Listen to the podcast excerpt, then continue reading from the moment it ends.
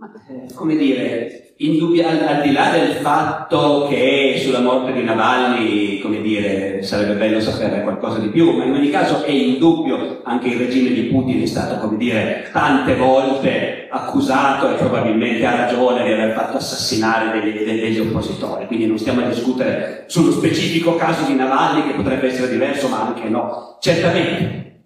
Ma eh, diciamo, io credo che il punto sia un po' questo. Non è l'Europa del Novecento che ha inventato i regimi autoritari che fanno sparire chi non è d'accordo.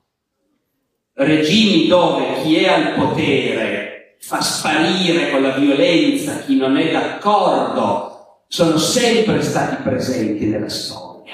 Non tutte le società, non tutte le epoche, non tutti i regimi sono stati di quel tipo, ma tanti sì. La Repubblica Romana e l'impero romano erano così. C'è la guerra civile, la parte che vince poi comincia a fare gli elenchi di quelli da fare ammazzare. E noi quando studiamo la storia romana ci sembra una cosa talmente ovvia che non ci scandalizziamo mica. Eh, chi è che studiando l'imperatore Ottaviano Augusto si ferma a pensare che ha fatto ammazzare migliaia di oppositori, con la gente che andava, veniva presa in casa, tirata fuori, sgozzata in mezzo alla strada. Eh, ma era normale nell'impero romano, no? non ci scandalizza per niente. Mentre quando succedono al nostro tempo queste cose ci scandalizzano. Nella storia, vede, appunto, no? Sono ovvie. Le monarchie, poi sono venute le monarchie assolute dell'età moderna nelle monarchie assolute, se tu ti opponevi, davi fastidio, bastava un biglietto del re per dire questo qua lo mettete alla Bastiglia. E era proprio la caratteristica delle monarchie assolute, quella caratteristica che la rivoluzione ha voluto eliminare, il fatto che non ci sono garanzie di legge, perché il re può fare quello che vuole. Potremmo dire che una battaglia fondamentale, proprio a livello ideologico, della rivoluzione francese è stata questa Nessuno deve poter essere arrestato se non secondo delle leggi precise e con delle precise garanzie. Non deve più essere possibile che il re, scrivendo un bigliettino, mandi uno in galera per tutta la vita senza dover rispondere a nessuno. E in effetti nelle nostre democrazie moderne la regola è quella. Poi naturalmente la rivoluzione francese ha cominciato a scoprire che chi si opponeva alla rivoluzione era un criminale, andava condannato a morte e ghigliottinato ma questa è un'altra storia. Allora, io direi che i regimi autoritari, le dittature del Novecento e della nostra epoca vivono in un mondo in cui però è un po' difficile dire di nuovo alla gente il capo ha il diritto di far ammazzare chi vuole e non c'è da discutere. Non lo puoi più dire. Reprimi, devi fare le leggi fai le leggi speciali. Una caratteristica tipica dell'avvento del fascismo e del nazismo sono le leggi speciali, le quali consentono di incarcerare senza processo, di, ecco, di aprire i campi di concentramento, però hai dovuto fare le leggi. Devi comunque rispettare delle formalità, perché in realtà questa cosa è talmente ormai radicata nella nostra cultura collettiva che l'arbitrio puro e semplice, tranne nel momento della rivoluzione violenta, ma poi quando hai costruito un regime che vuole durare e che di solito si ha un consenso come lo aveva Mussolini in Italia, come c'è la Putin in Russia, è un consenso basato anche sul fatto che tanta gente vuole ordine, tranquillità e niente proteste in giro e poter lavorare senza che nessuno ti rompa le scatole. E, no? e questa è una pulsione forte tra la gente, naturalmente. E allora ecco che quei regimi lì fanno un po' fatica a far stare zitti quelli che protestano. Poi naturalmente ci sarebbe da aprire, ma noi non lo facciamo adesso, tutta la pagina, come anche le democrazie occidentali, eh, ogni tanto trovano che qualcuno protesta un po' troppo e, e, vogliono far star zitto chi protesta un po' troppo, che si tratti semplicemente di mandare a manganellare dei ragazzi che fanno un corteo o di mettere in galera appunto Assange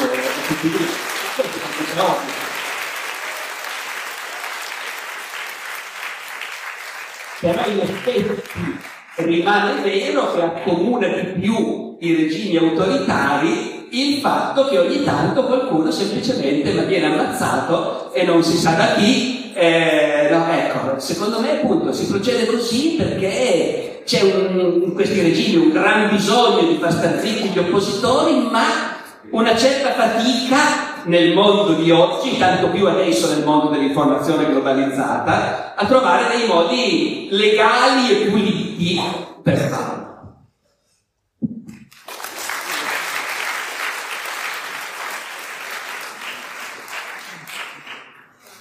Ha finito parlando di informazione legalizzata. Eh, viviamo in un mondo ormai eh, di guerre, abbiamo il Oriente vicino a noi, abbiamo l'Ucraina attaccata nell'autofase Putin. Quello che voglio chiedere è, lei oltre ad essere uno scrittore storico medievale è anche uno storico della guerra.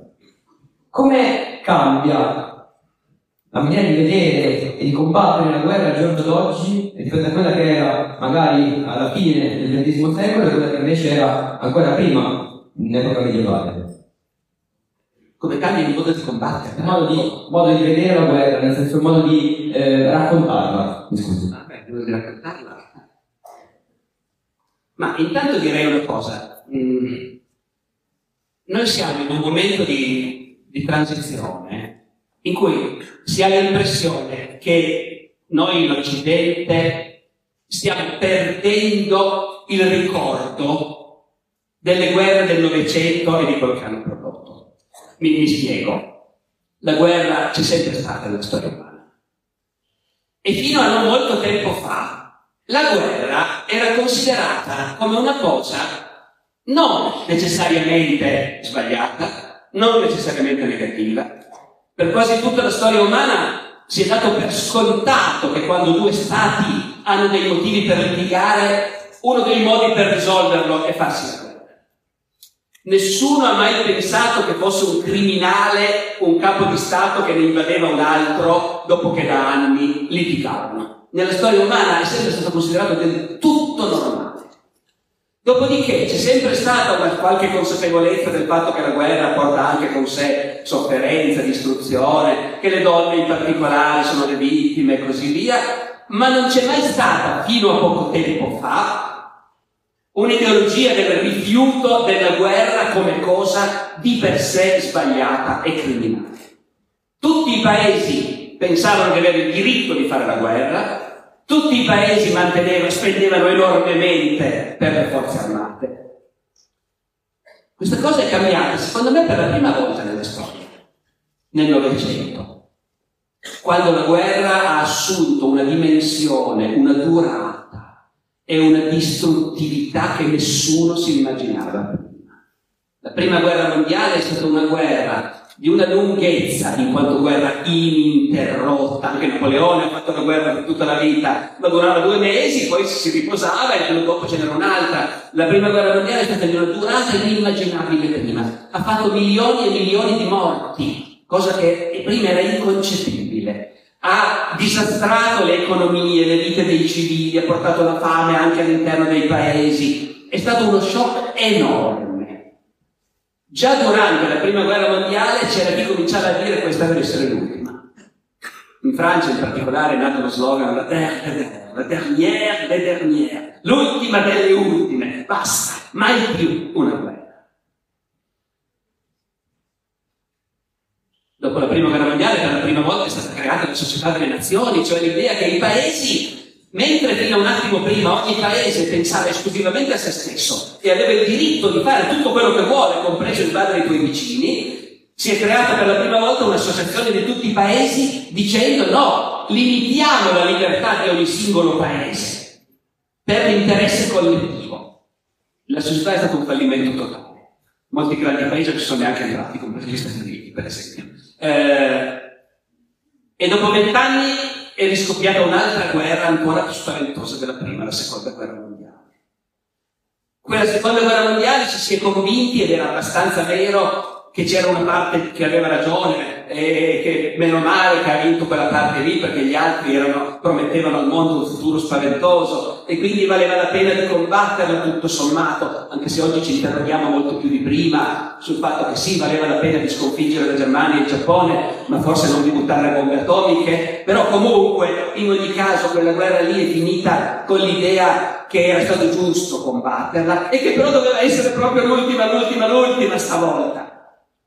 Lì hanno rifatto la società delle nazioni, l'hanno chiamata l'ONU, però stavolta nell'ONU sono entrati tutti i paesi del mondo. E, e da quel momento è nato questo paradosso, che tutti si armavano lo stesso.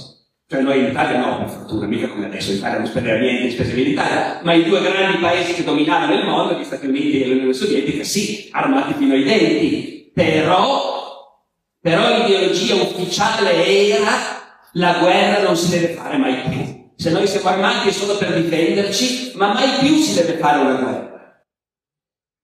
E stato un cambiamento culturale straordinario. Perché finché la guerra era considerata una cosa ammissibile, la facevi secondo certe regole. Perfino Hitler chiamava l'ambasciatore della Polonia e gli dichiarava guerra. Siamo in guerra per dire della mezzanotte di oggi. No, ecco. Quella cosa lì è finita. Non si fa più. Nessuno ha mai più dichiarato guerra a nessuno. E quando facevi la guerra, prima la facevi dicendo questa è la guerra e la faccio per vincere. E anzi, nella prima e nella seconda guerra mondiale anche peggio. Dicevi la faccio per annientare il nemico che è malvagio e io lo voglio annientare. Prima non era così, nelle guerre del passato tu combattevi il tuo nemico per spiegargli che doveva smettere di darti fastidio e ti doveva cedere la Slesia. Eh, no, dopo no, la prima e la seconda guerra mondiale la fai per annientare il tuo nemico. E dopo, e dopo di nuovo dici no, fai più questo. Quindi non si faranno mai più guerre. Non esiste più l'idea di chiaro guerra a qualcuno. Quando litighi, beh, può anche capitare che ti spari, e che mandi dei reparti e poi cominci a bombardare. Eh, però non hai dichiarato guerra, non sei in guerra. Eh, e questa è la caratteristica delle guerre della seconda metà del Novecento, non dichiarate, non concluse e fatte sempre dicendo ma noi non vogliamo annientare il nemico, vogliamo essere umanitari e purtroppo sono morti dei civili sotto le nostre bombe, ma purtroppo noi non volevamo, nella seconda guerra mondiale non dicevi così. Nella seconda guerra mondiale tu dicevi adesso bruciamo vivi 100.000 abitanti di Tokyo, perché lo vogliamo fare. Adesso no. Adesso dici sempre no, sono vittime collaterali e così via. Quindi le guerre le combatti in un altro modo. È una cosa buona? Da un lato sì, perché nessuno fa più una guerra con la spietatezza totalitaria con cui si facevano prima, con cui si sono fatte nel Novecento. Nessuno fa più una guerra a cuor leggero, sentendosi autorizzato a fare tutto e a dirlo. Questo bisogna dire è una cosa positiva. Nemmeno in Ucraina nemmeno a Gaza le cose vengono fatte come venivano fatte dai buoni nella seconda guerra mondiale. Al tempo stesso c'è un aspetto che io sento come molto negativo, cioè l'ipocrisia. L'ipocrisia dominante, perché tu non puoi più dire che quella è una guerra. La chiami in un altro modo, fai finta che non lo sia, il che poi permette anche naturalmente di fare anche il contrario, di fare come si fa in certi paesi europei oggi, in cui si dice alla gente guardate che siamo in guerra, no? Anche se non siamo affatto in guerra, però te lo posso dire perché è tutto talmente confuso, mancano confini precisi. Questa è una cosa pericolosa. E soprattutto è pericoloso il fatto che facendo delle guerre senza dirlo, senza dichiararlo, però ci si abitua a farle. E ci si abitua all'idea di dire sì, le guerre ci sono e ci saranno sempre, e quindi bisogna prepararsi, e quindi spendevamo troppo poco in armamenti. No, i discorsi che si sentono fare in tutto l'Occidente oggi. E questo vuol dire che mentre fino alla mia generazione eravamo vaccinati da quello che era successo nel Novecento, l'impressione è che adesso quel vaccino stia perdendo di forza. E, e devo dire che di per sé nessuno può prevedere il futuro, però non è una cosa incoraggiante. Il fatto che si parli con sempre maggior tranquillità nel nostro mondo delle guerre future, delle guerre che bisognerà fare e così via.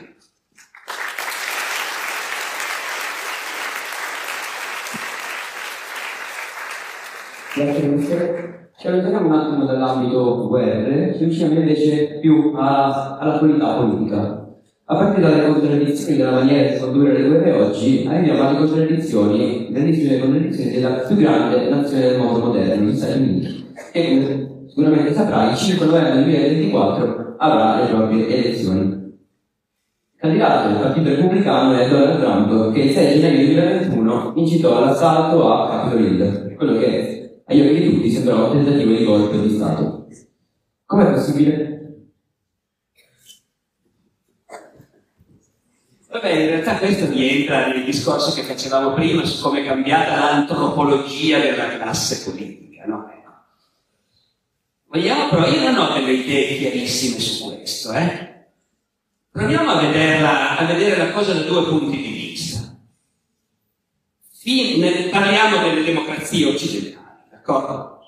Di chi è legittimato a governare fare politica, a presentarsi alle elezioni nelle democrazie occidentali e quindi in un mondo che esiste a partire dalla fine dell'Ottocento, grosso modo. No?